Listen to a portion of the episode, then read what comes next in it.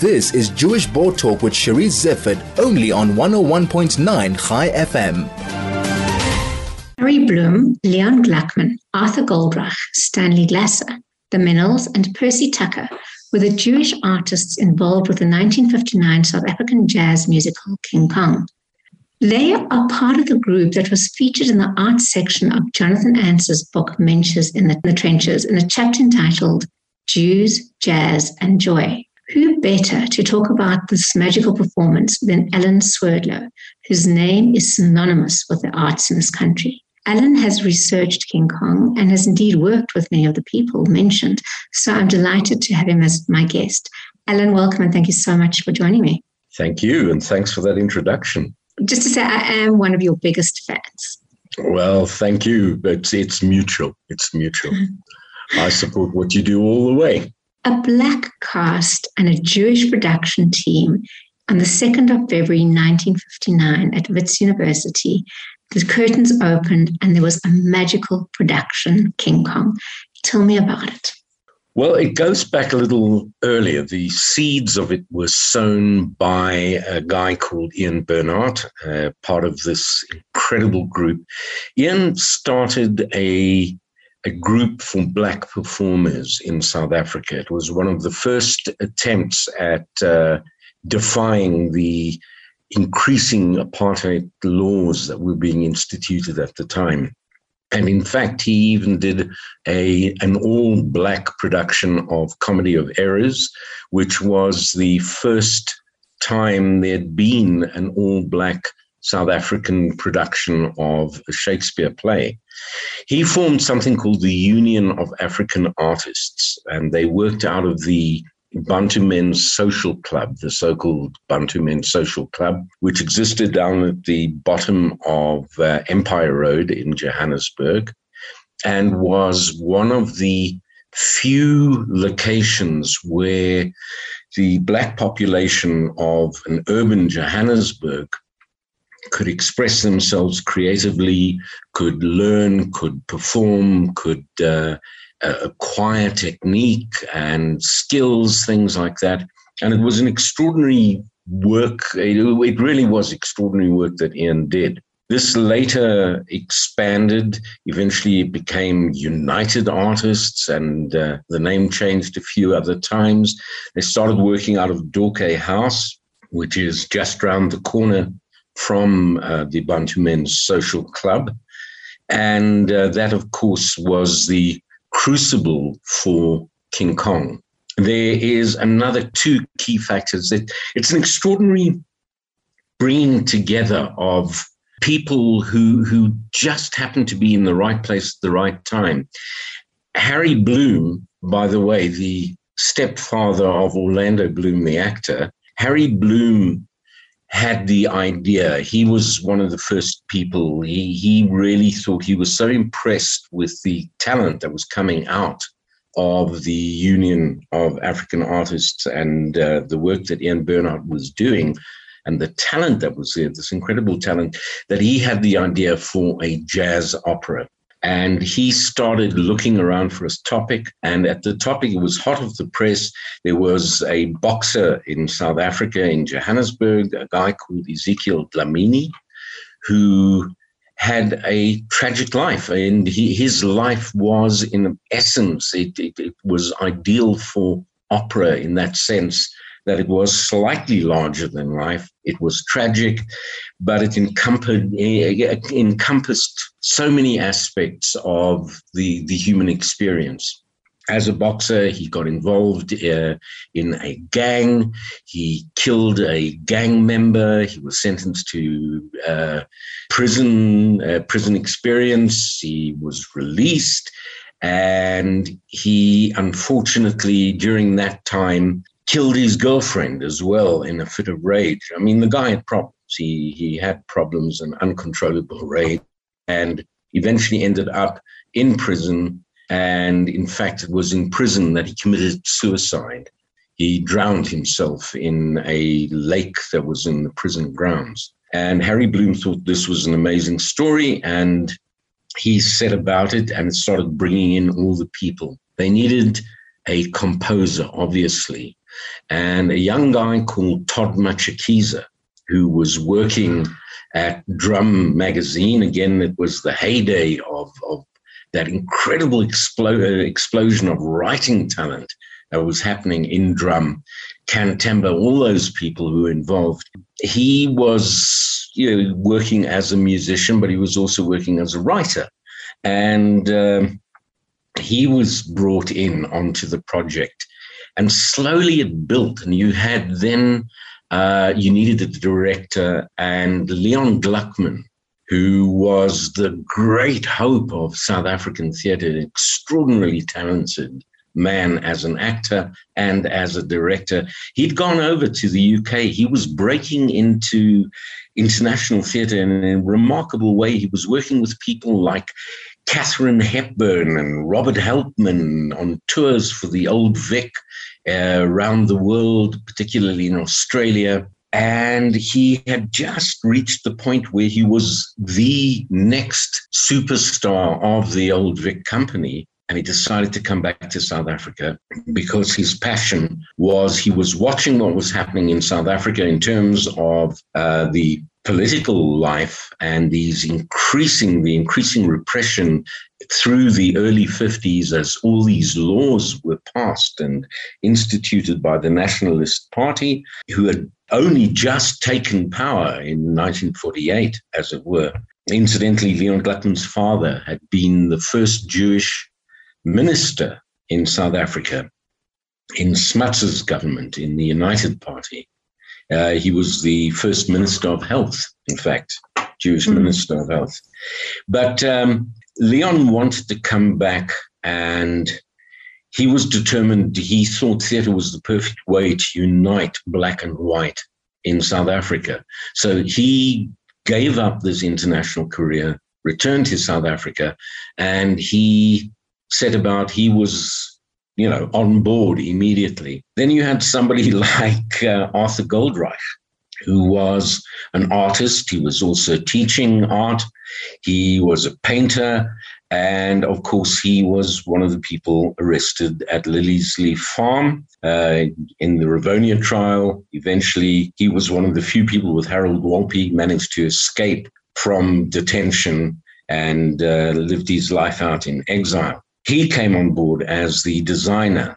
Percy Tucker was, in the meantime, working, uh, trying to set up the first proper booking agency in South Africa for selling tickets, show services, um, which eventually became CompuTicket. And we know that's another whole story in itself. But anyway, in a an abandoned warehouse that they managed to find somewhere down, I think it was down the bottom end of De Villiers Street or somewhere around about there, they set up rehearsals and they built the show slowly. Um, uh, Bloom had written the book. Todd Matshikiza was writing the music. They brought in a choreographer. They, you know, Arthur Goldreich was designing the sets, the costumes, the poster, the, you know, all the graphics, everything that, that was to do with the show. And Percy was helping in any way that he can. He says in his own book that he, any moment that he had, he shot off down to the, that rehearsal room where he swept the room, made tea for the cast, did whatever he could to, to help see this incredible project come to fruition. Nobody had ever tried anything like this. It was the first real homegrown musical in South Africa. And then, of course, the cast that was involved at the time were complete unknowns, but included people like um, Miriam Makeba, who made her name and also went on to international career. Hugh Masekela, great, great jazz musician, trumpeter, who in fact was married for a while to Miriam Makeba, became very complicated. Abigail Kubeka, I mean, names that are legendary in South Africa. And there was, at that stage already, there was complete segregation instituted, and particularly segregation instituted in the theaters. And uh, you couldn't have mixed audiences, but there was a loophole. On university campuses, university campuses at that stage, um, the, the regulations hadn't been passed, which also separated higher education out.